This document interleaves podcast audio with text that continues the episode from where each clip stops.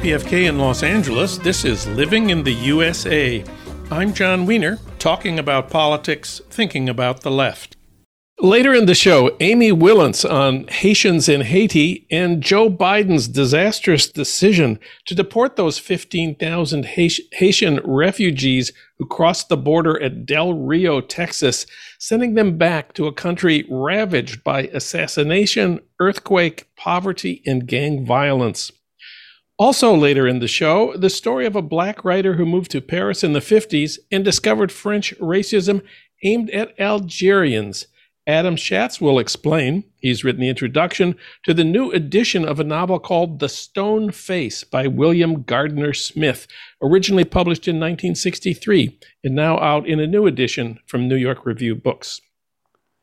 But first, our Washington political update. Of course, for that, we turn to Harold Meyerson, editor at large of the American Prospect, contributor to the LA Times op ed page.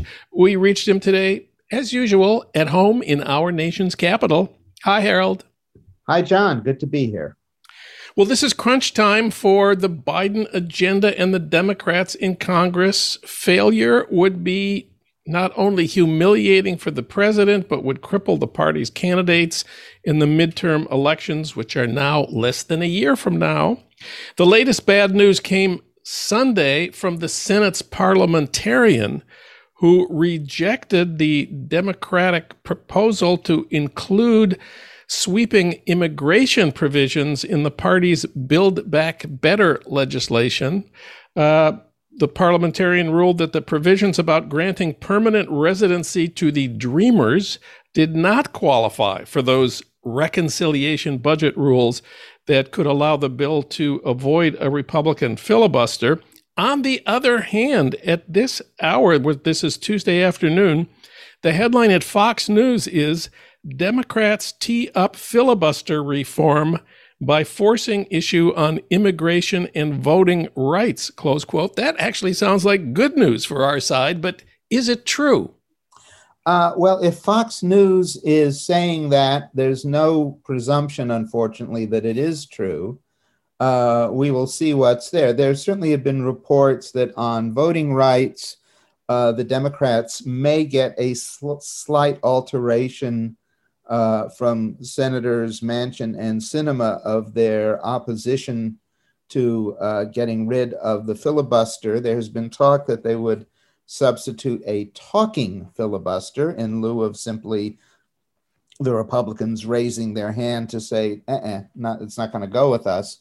Uh, it's not clear that if the filibuster goes to uh, a talking mode, that that will actually enable the Democrats to pass voting rights, much less immigration. But uh, right now, there are so many balls in the air on all of this. It is really kind of raining balls here in DC, as well as, as we speak, raining rain uh, in DC. Okay.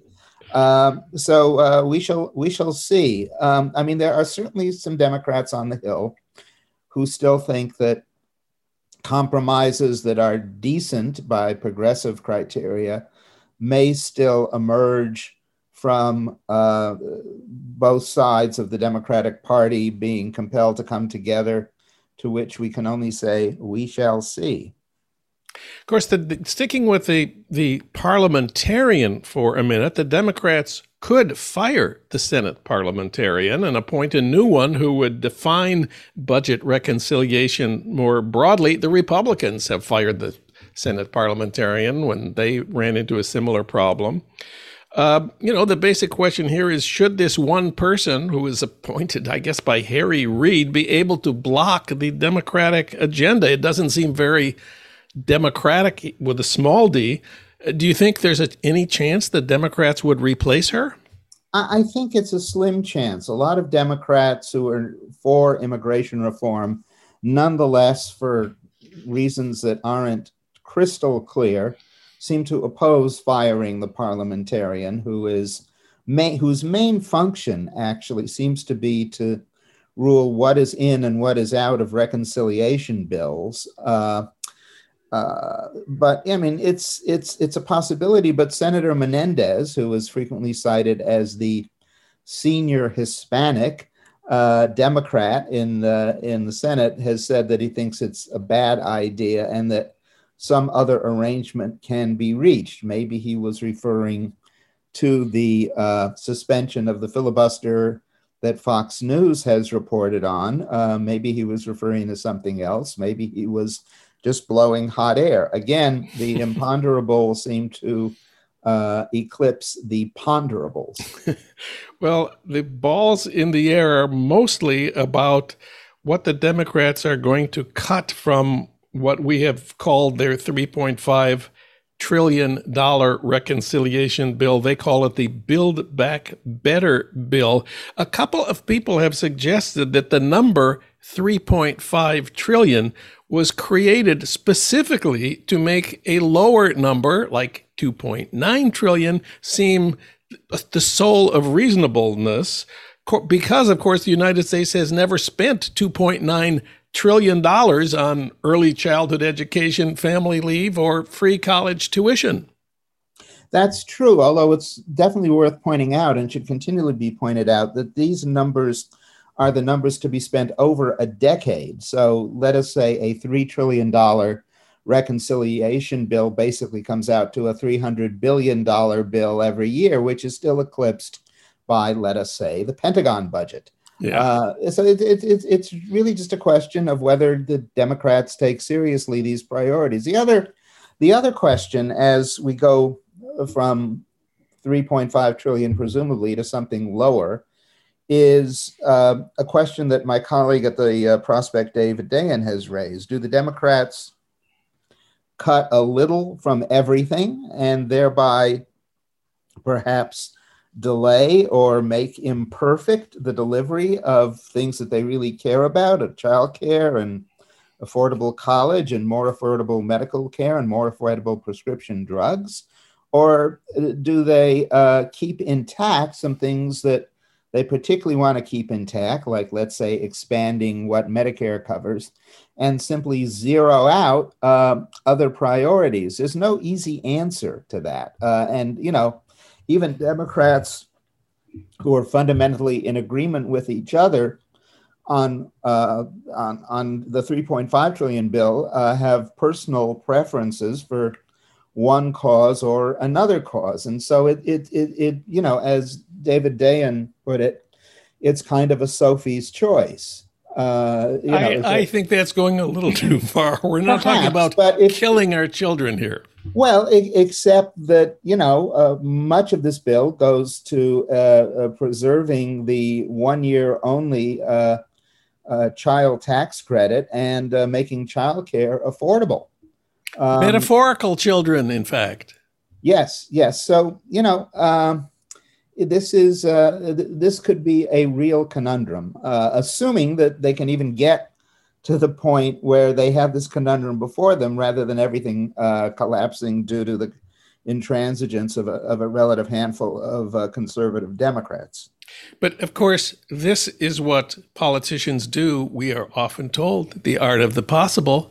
Uh, and Joe Biden has been doing this for 40 years. And, you know, Chuck Schumer has been doing it for almost as many years, and Nancy Pelosi for almost as many years. So they know a lot about how to. Uh, how to resolve these these issues, and they also don't need us to tell them how important it is not to fail uh, at this uh, failure would not only hurt their candidates next year, it would fuel the fires under the larger argument that Washington doesn't care about ordinary people and their problems, which was, of course, and now that the Democrats control both houses of Congress and the White House, this would make the case that got Trump into the White House stronger. And I think they all are aware of that. And that is a tremendous force leading them towards the art of the possible. Yes, Republicans both run on the failure of Washington and uh,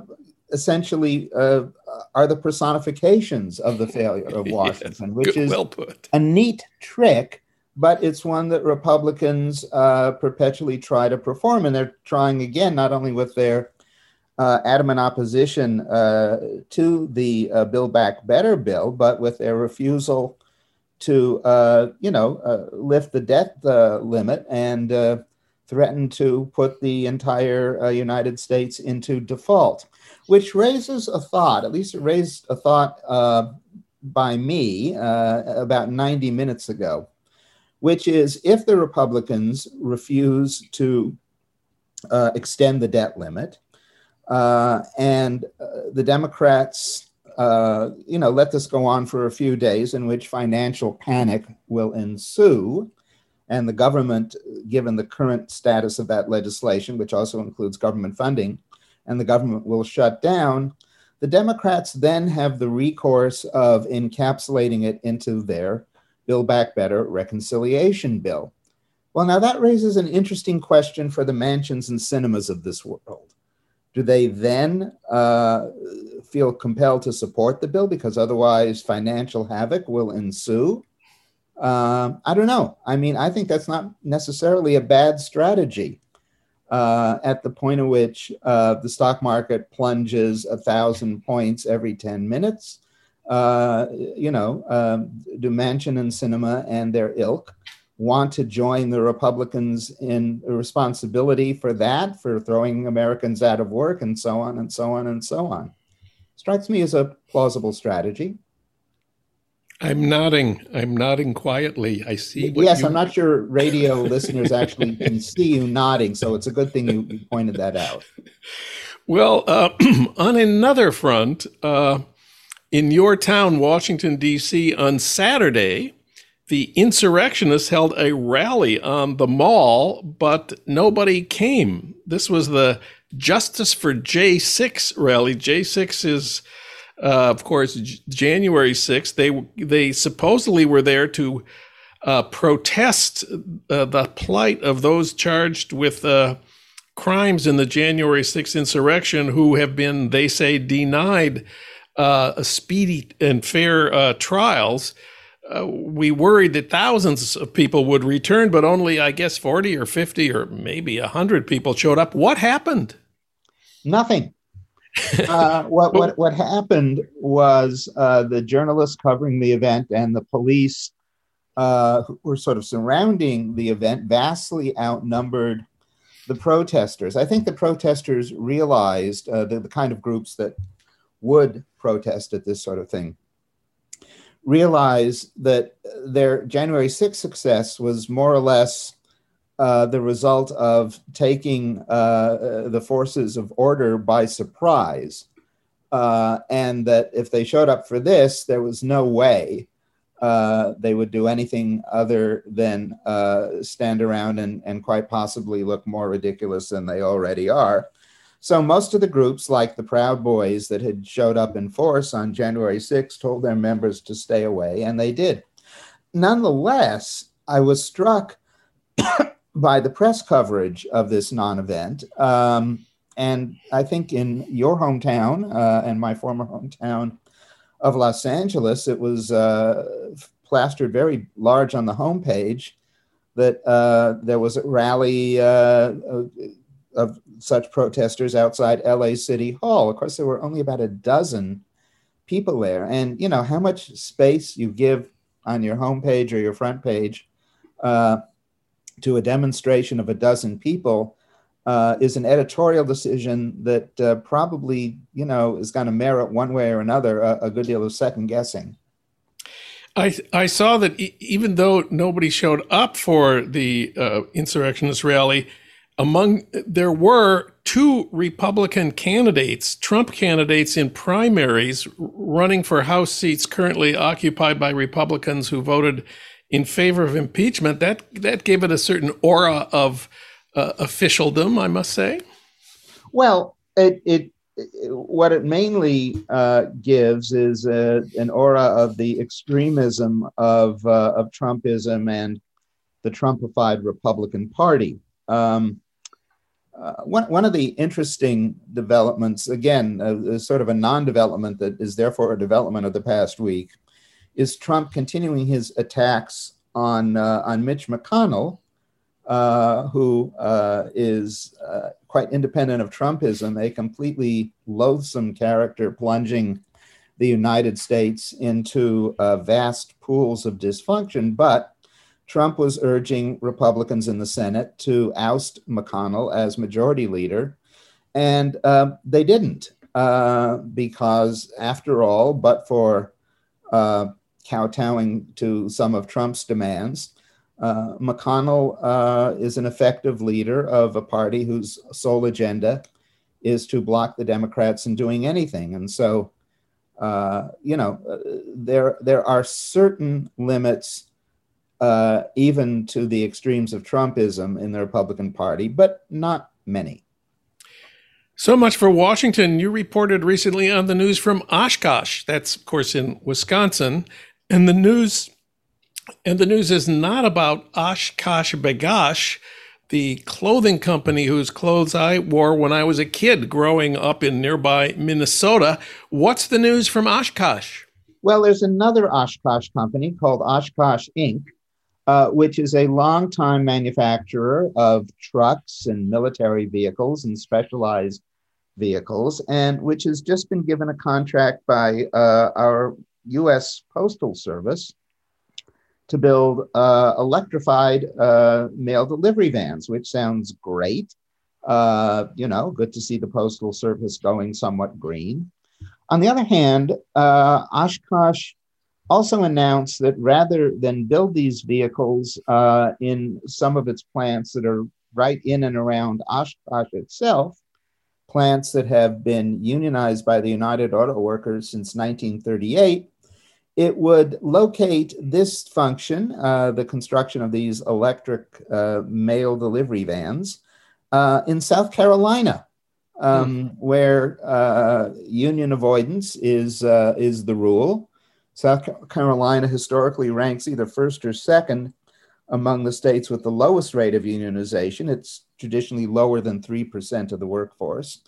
Uh, and so we have the paradox of a company that appears at one level to be fulfilling Joe Biden's uh, uh, mantra of let's uh, go green, let's build it at home, uh, and ignoring the part about with good, uh, decent paying union jobs, which is also part of the Biden mantra, but which has uh, been not so mysteriously omitted from what Oshkosh is doing. And so the UAW is quite up in arms. Uh, they note that Oshkosh has uh, now found a, abandoned, a large abandoned warehouse in uh, South Carolina, where it will, which will convert to this to a factory. And uh, as a UAW vice president said to me earlier this week, they couldn't find an abandoned warehouse in Wisconsin. Wisconsin is full of abandoned warehouses. So there you have it.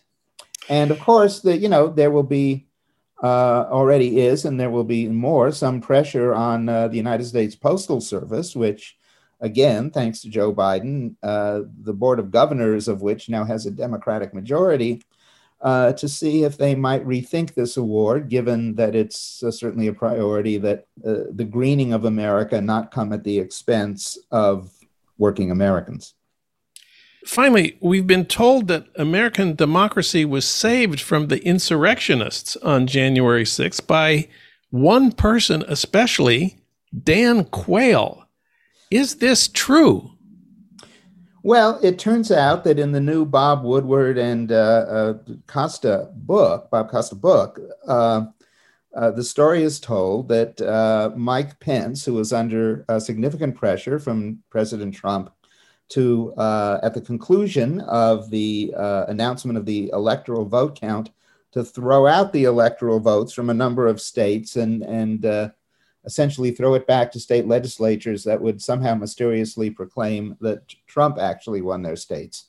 Uh, and uh, somewhat amazingly, uh, Mike Pence decided to put a phone call in to Dan Quayle, who, like Pence, uh, had been elected an elected official in Indiana, and uh, like uh, like Pence uh, had uh, served uh, one term as vice president. Why Dan Quayle was somehow qualified to be the arbiter of what Pence should do is is a mystery. But anyway, Pence called Dan Quayle, who may or may not have been on a golf course at the time, and Quayle told him to forget it. This is a ceremonial role only, and you, you don't really have an option. And in this, uh, in saying that, uh, there's no doubt that Quayle was absolutely right. Uh, fortunately, because if Quayle had said something else, who knows what Mike Pence might have done. But Mike Pence did follow Dan Quayle's advice. He presided over the vote declaring that Joe Biden had been elected president. That makes Dan Quayle the hero of democracy. And of course, Harold Meyerson is another. You can read him at prospect.org.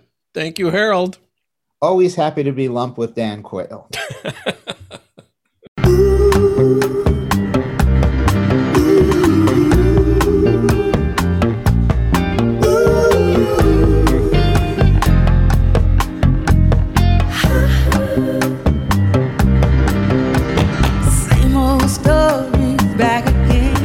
It's the same old story. This is Living in the USA, and I'm Jon Wiener, talking about politics, thinking about the left. We need to talk about Haiti and Haitian refugees. For that, we turn, of course, to Amy Wilentz. She's been writing about Haiti for a long time, most recently in the award winning book Farewell Fred Voodoo and for the Washington Post, the LA Times, and the New York Times. Of course, she's also a longtime contributing editor at The Nation and former Jerusalem bureau chief of the New Yorker magazine. And she's also a 2020 Guggenheim Fellow. She also teaches in the literary journalism program at the University of California, Irvine. We reached her today at home in LA. Hi, Amy. Hi, Jon. Well, I always open our Haiti segments with a reminder about why we care, not just because of the misery and suffering of the Haitians now, but because of Haiti's unique history. Haiti had the first successful slave revolution in history. It established the first black republic in the world. It was part of the French Revolution after 1789, even though the French under Napoleon did everything they could to crush the Haitian Revolution and then required Haiti to pay France for their freedom an immense indemnity that took more than a century to repay and goes a lot to explaining the poverty of Haiti ever since. Which brings us to this week's news 14,000 Haitians crossed the border at Del Rio, Texas in the past week. And now the Biden administration is flying all of them back to Haiti which is still reeling in the aftermath of that big earthquake in August 7.2 on the Richter scale.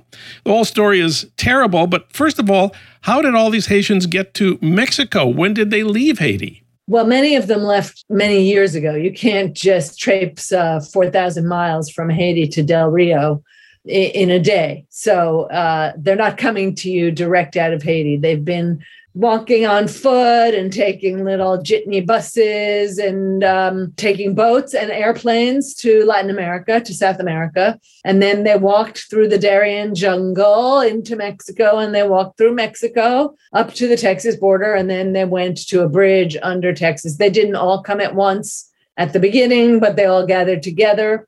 I'm not sure exactly how that happened because it's a lot of people 14,000 people. And now they're under an overpass homeless, and being attended to by the Americans.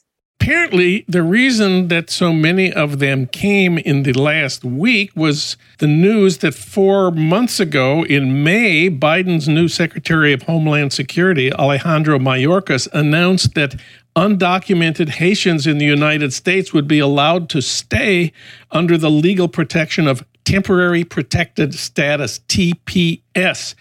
He said, this is Mayorkas, Quote Haiti is currently experiencing serious security concerns, social unrest, an increase in human rights abuses, crippling poverty, lack of basic resources, which are exacerbated by the COVID 19 pandemic. After careful consideration, we determined that we must do what we can to support Haitian nationals in the United States until conditions in Haiti improve so that they may then safely return home close quote, the Secretary of Homeland Security in May. Now, the Biden administration is flying 14,000 people, uh, what, six flights a day for the next three weeks back to Haiti. Are they finding when they get there that conditions have improved since May? Conditions have not improved since May. Obviously, the president was assassinated after that. The earthquake came after that. The um, tropical storms came after that Nothing has gotten better. The gangs have been basically reinforced, these terrible street gangs who've been kidnapping and massacring for years now. And, you know, not only did Mayorkas offer temporary protected status to Haitians, I guess he wasn't expecting 14,000 at the border, but if he had a mind, he might have been. But beyond that, uh, the US has contributed to the situation in Haiti today. The US has supported two presidents in a row who were of the foulest, in my opinion, type, corrupt democracy destroyers. The US supported the election of these two presidents. These two presidents were not freely and fairly elected. They were elected by very, very small uh, turnout, and the numbers were sort of scrunched and crunched to make them the victors. It's, it's been a disaster uh, for US policy in Haiti. And now they're returning Haitians to that. The prosecutor in Haiti investigating the assassination of the president was about to indict the de facto of leader leader of Haiti since the assassination, a man named Ariel Henry with a Y. That was last week's news that Ariel Henry was going to be indicted. What's this week's news? He fired the prosecutor. Ta-da! so that fixed that. So Ariel Henry was confronted with a lot of turmoil, just political turmoil at that moment when the prosecutor said that the de facto prime minister may not leave the country. And then he announced that he was seeking charges against Ariel Henry in the assassination of Jovenel Moise. That's pretty high crime. Henry denied all guilt, of course, and immediately fired the prosecutor, appointed a new prosecutor who is not asking for charges. You wrote recently in the LA Times that politics in Haiti is, quote, about who will be able to steal the most with the greatest impunity, close quote. But Haiti, of course, is one of the poorest countries in the world. Is there anything there really worth stealing? Yes. I know Americans always look at Haiti and they think, oh my God, I'm so glad I don't live there oh my God, there's nothing there. How do these people live? And that's true of the average Haitian citizen. They live on very little money. Sometimes when I buy something, I hate myself because I'm spending $300 and, you know, an average Haitian family has maybe 450 or $500 a year to live on. So um, there is that when we look at Haiti, but there's also customs and ports and there's import export in Haiti. There are, um, or there were, petroleum uh, discounts that put a lot of money in accounts. There was, most importantly, perhaps, in addition to those petroleum uh, uh, supports, there were the relief and reconstruction monies that came in after the 2010 earthquake, which was even more destructive, though not as strong as the last earthquake we saw in, I think, August. So there's this huge amount of money that was promised to Haiti for that earthquake's reconstruction. And uh, a lot of that money did come in, and uh, most of that money disappeared into pockets there are pockets waiting to be filled in Haiti, and politicians have those pockets, and they would like to bring them up to the pre- presidential level. And that's what we're seeing right now with Ariel Henry holding on to his power. And we don't know about that prosecutor, by the way, or anyway, I don't know, but he may be involved in this whole uh, fight for. Uh, dominance of the coffers of Haiti, which you all think are empty, but which are empty, they've been emptied. You also wrote that, in a very real sense, the U.S. is responsible for what's happening now, having selected two highly corrupt Haitian presidents. You mentioned this a moment ago. We're talking here about Donald Trump. Ah, well, interestingly, no, no, no. We're talking about Bill Clinton and Hillary Clinton, Barack Obama, and then uh, follow up. Donald Trump was kind of enthusiastic because he saw, whoa, my Democratic predecessors have put in power two strongmen. And I like strongmen. So he continued the support of these two people, one of whom is now been killed by the violence that he promoted in Haiti. He's now dead in his bedroom, the president. And now they have uh, another flunky of the same political party that's been uh, so destructive for Haiti in the past decade. So, how do you understand this bipartisan history going back a couple of decades? Biden has continued Trump, Trump continued Obama. they're so different on everything else, but they all seem to be together on Haiti. Yeah. Well, one thing I like to say is some Black Lives Matter, but other Black lives just don't matter.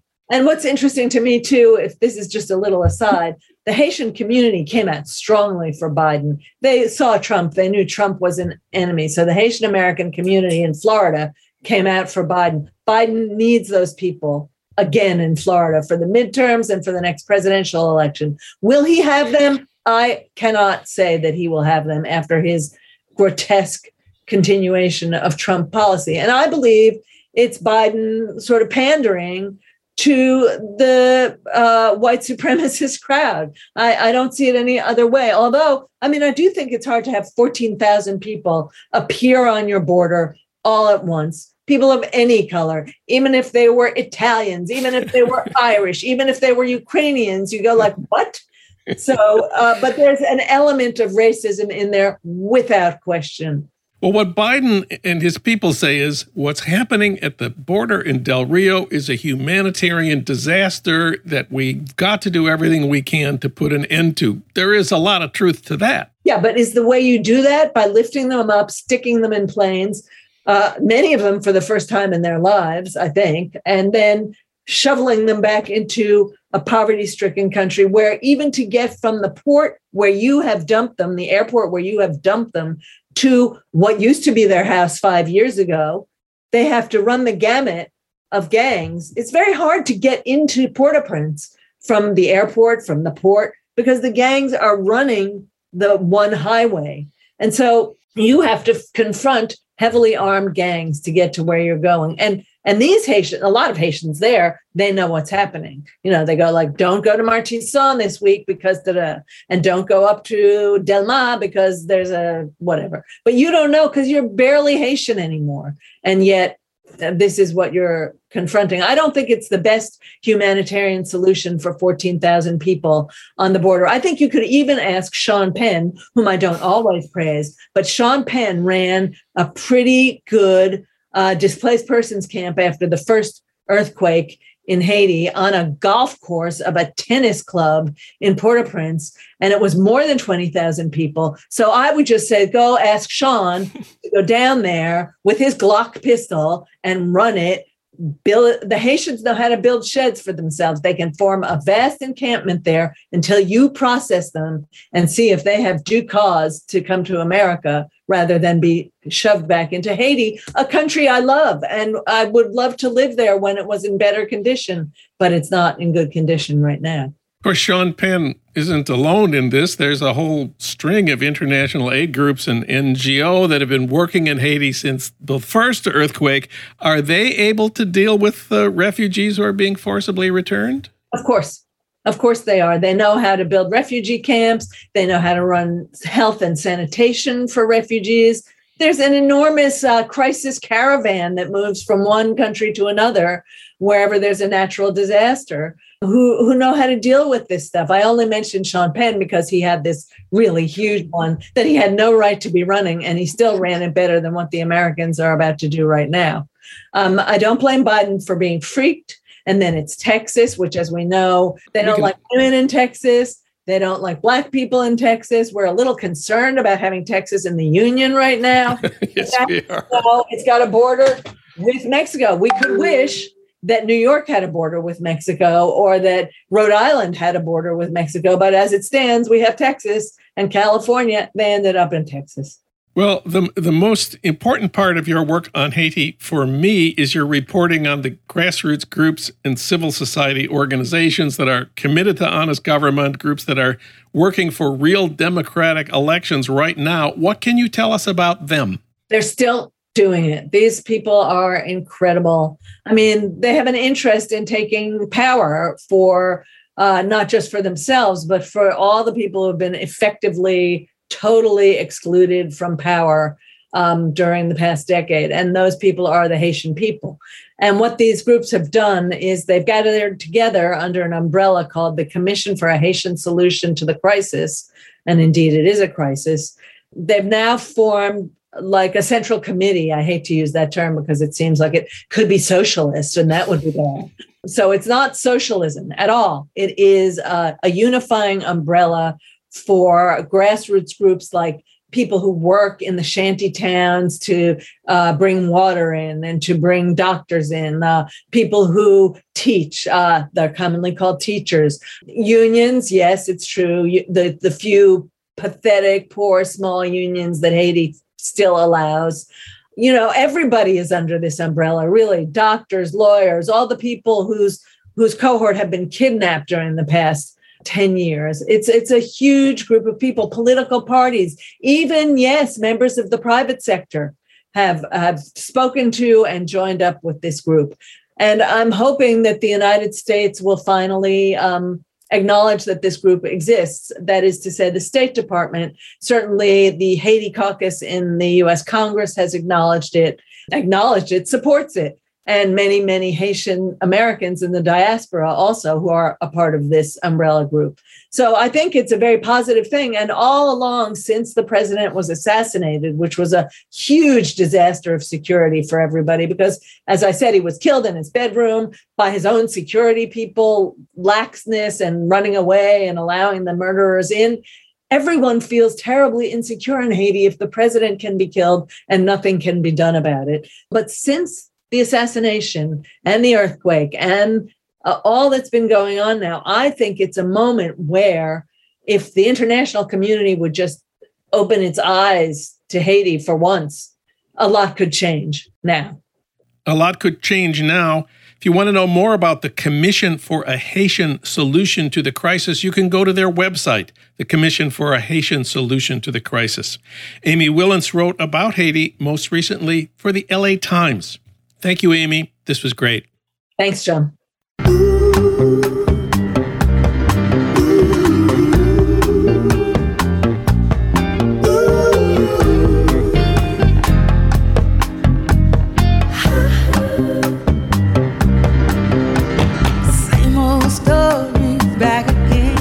It's the same old story. This is Living in the USA, and I'm Jon Wiener, talking about politics, thinking about the left.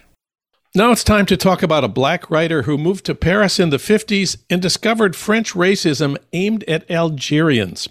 Adam Shatz explains he wrote the introduction to the new edition of a novel called The Stone Face, written by William Gardner Smith and originally published in 1963. Now it's been republished by New York Review Books. Adam was the nation's literary editor now he's U.S. editor for the LRB, the London Review of Books. He also writes for the New York Review, the New York Times Magazine, the New Yorker, and others. He's also been a visiting professor at Bard and at NYU. We reached him today at home in Brooklyn. Adam Shatz, welcome back. Thanks so much for having me, Jon. Well, many famous black writers left the United States for Paris and wrote about it. James Baldwin, probably the best known today, Richard Wright, Chester Himes. William Gardner Smith was another, but who was he? I'm embarrassed to say I'd never heard of him until you got the New York Review to reprint this novel. Uh, William Gardner Smith was a journalist. Uh, who moved to Paris in 1951 and uh, wrote for the Pittsburgh Courier, worked for Reuters, and uh, had distinguished himself in the late 40s as a, as a young novelist. He, he wrote a book for Farrar, Straus and Giroux when he was 22 years old, just back from Germany, uh, where he had been with the armed services after the war. book called Last of the Conquerors, which is a love story about a black soldier who falls for a German woman in post Nazi Germany and experiences uh, freedom from racism in a country that has just slaughtered millions of its own citizens on racial grounds.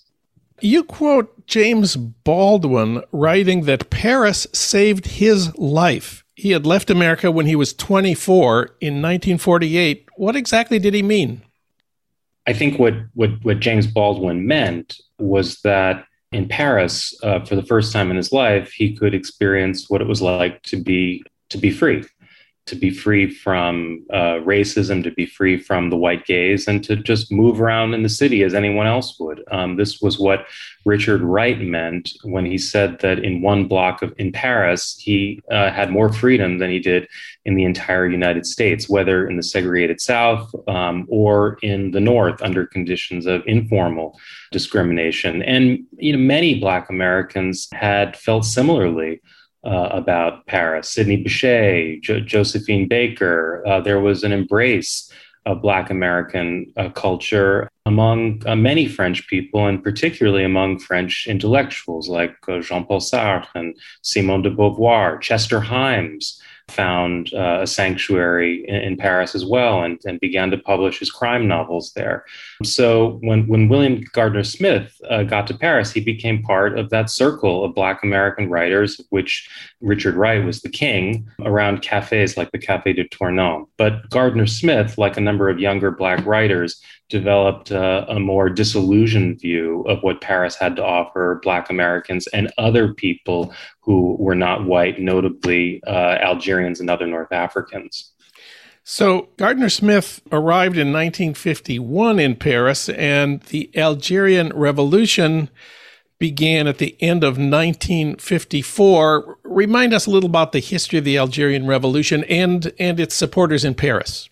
The Algerian uh, War of Independence broke out in November of 1954 after uh, some one, 130 years of, of uh, French colonialism in Algeria. In fact, uh, Algeria was not even considered a colony, it was considered a part of France. It had been annexed and turned into three departments of France. And in uh, November 1954, after many earlier peaceful uh, struggles for freedom and, and equality, under uh, French rule, the Front de Libération Nationale, the National Liberation Front, declared its existence and carried out a series of, of attacks throughout Algeria, and the war uh, for freedom from French rule uh, began. It lasted uh, nearly eight years. It cost hundreds of thousands of lives.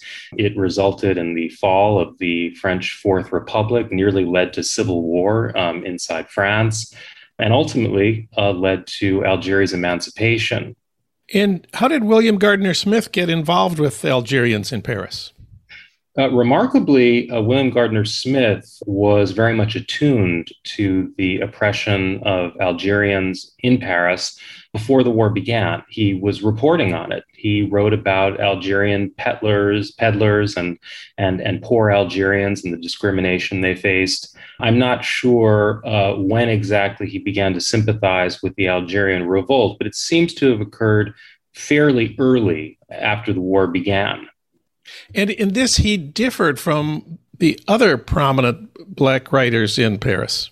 There was a great deal of sympathy for the Algerian struggle among black writers, black American writers in Paris. Baldwin, Richard Wright, Chester Himes, I think all felt uh, sympathy, if not outright support, for the Algerians, but none of them uh, openly uh, declared it.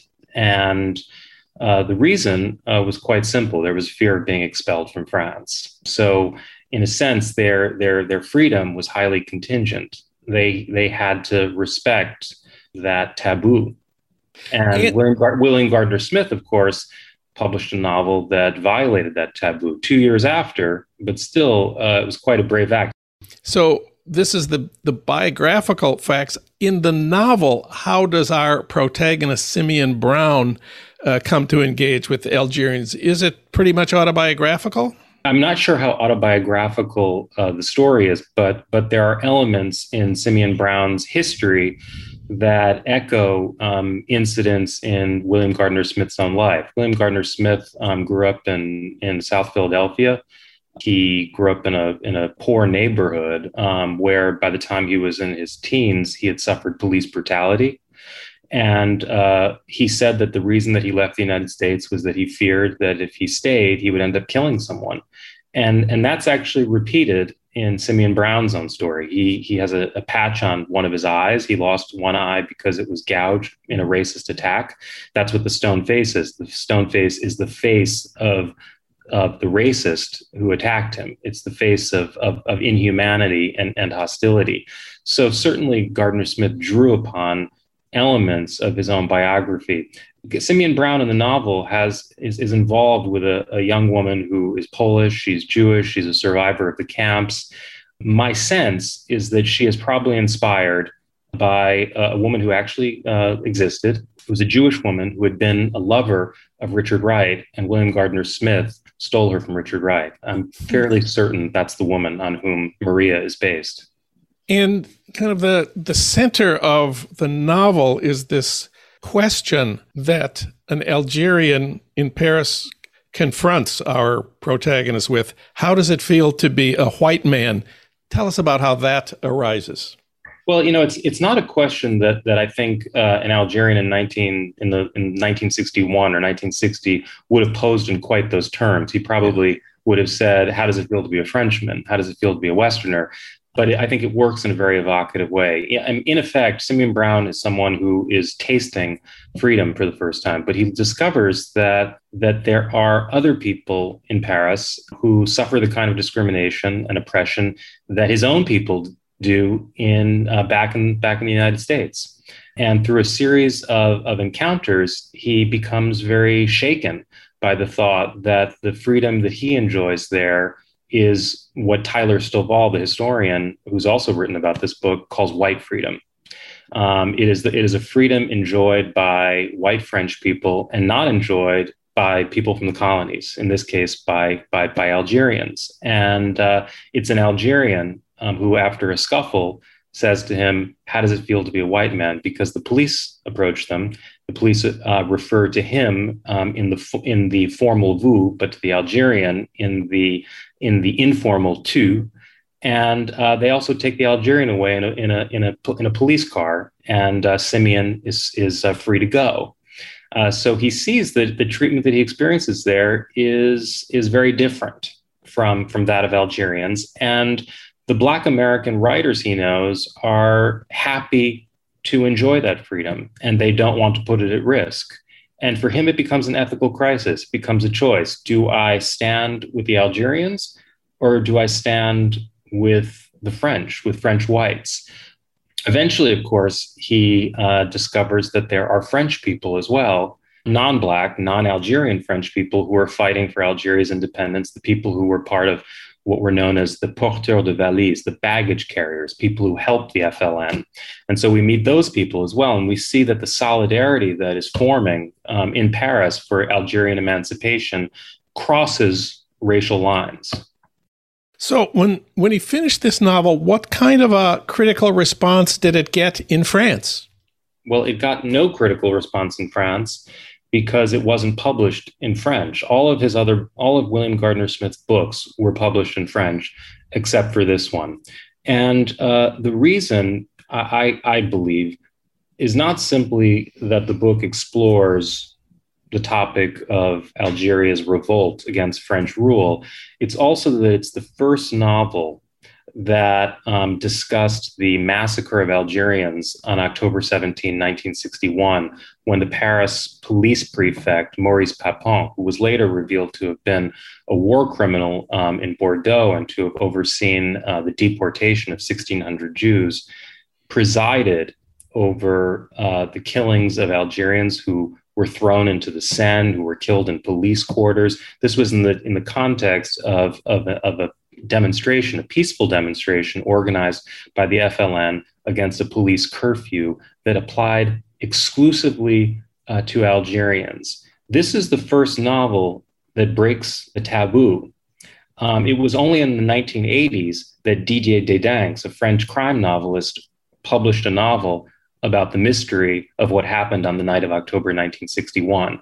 So it's my sense that you, you simply could not talk about these events in fiction at the time. And perhaps the French also thought, who was this guy to write about October 17th? He's an American after all.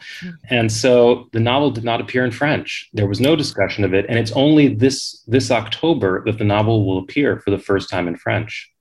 In contrast, in the United States, he had quite a prestigious publisher, Farrar Straus. Uh, how did the book do here?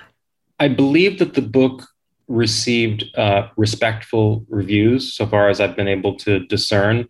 But but Gardner Smith was never uh, a household name. My my guess too is that the somewhat exotic setting and subject uh, made it seem uh, less than urgent in 1963, a year before Freedom Summer, although Simeon Brown eventually returns to the United States to fight on behalf of the people he calls America's Algerians, Black Americans, uh, mm-hmm. fighting for their, their own freedom. Um, in many ways, um, I think the book was too prophetic of trends that would only occur later. For example, this is a book that imagines the Black American struggle for freedom in relation to the struggle for freedom on the part of colonized peoples. And in a sense, this is a book that helps give birth to the idea of the third world. But that term was really not in, in very much in currency at the time. And, and this is a, a few years before the, the Black Panthers arise and, you know, quote you know, Frantz Fanon and, and talk about Black Americans as an internally colonized people. Gardner Smith was, was um, was uh, exploring these themes years before. Getting back to real life and biography, James Baldwin returned to the United States to, to become a civil rights activist in 1957. Did William Gardner Smith do the same thing? Uh, he did not.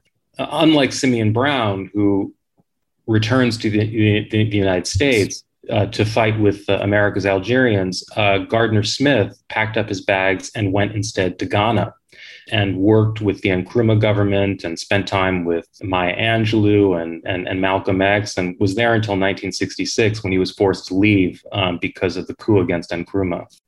William Gardner Smith um, only returned uh, once uh, to the United States um, in the late 1960s. I believe it was in uh, 1967 or 68, um, after there had been many uh, urban revolts. And he, he returned to see his mother, whom he hadn't seen in 16 or 17 years, and also to do some reporting that uh, turned into a book, Return to Black America, which uh, is a, fascinating book that, in my view, also deserves to be uh, reprinted. In that book, Gardner Smith talks to uh, Black Power activists. He uh, writes about uh, gangsters in Harlem, and he devotes a great deal of attention to Black American youth and uh, describing qualities that he sees as historically unique. And he traces uh, the emergence of this new consciousness back to an experience that um, marked him profoundly uh, World War II,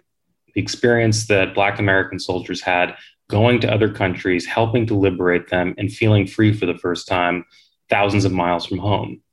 You are responsible for getting this book back into print to sum up, I wonder if I could ask you to read that conclusion of your introduction.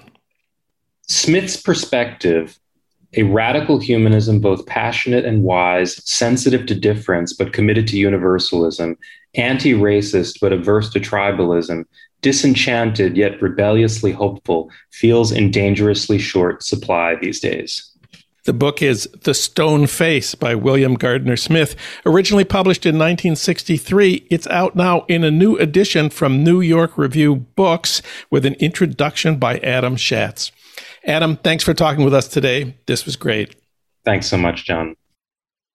One more thing your Minnesota moment news from my hometown of St. Paul that you won't get from Sean Hannity two Dakota bands and the Minnesota Historical Society have agreed to a wind farm and solar array near the Jeffers petroglyphs after the developer moved its turbines farther away from the ancient and sacred site.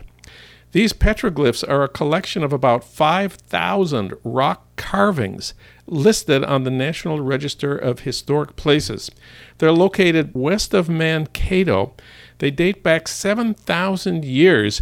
They're set where the Great Prairie begins amid native prairie grasses and wildflowers and include images of buffalo, turtles, thunderbirds, and humans. The 50 wind turbines would be one of the state's largest wind farms and would be paired with a big solar array, a unique arrangement for renewable energy developments. In June, state utility regulators, who have to approve the project, made it clear they were not satisfied with the plans to locate turbines as close as five miles from, from the petroglyphs. The State Historical Society and the Sioux bands wanted at least an eight mile buffer. The company developing it is called Apex Clean Energy. The project is called Big Bend. Apex revised the project so that all but two of the more than 50 turbines will be at least seven miles from the petroglyphs.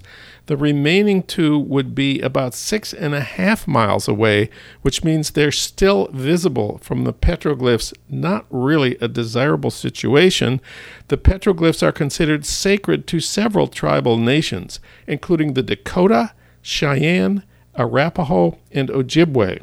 This has been your Minnesota Moment, a special feature of this broadcast.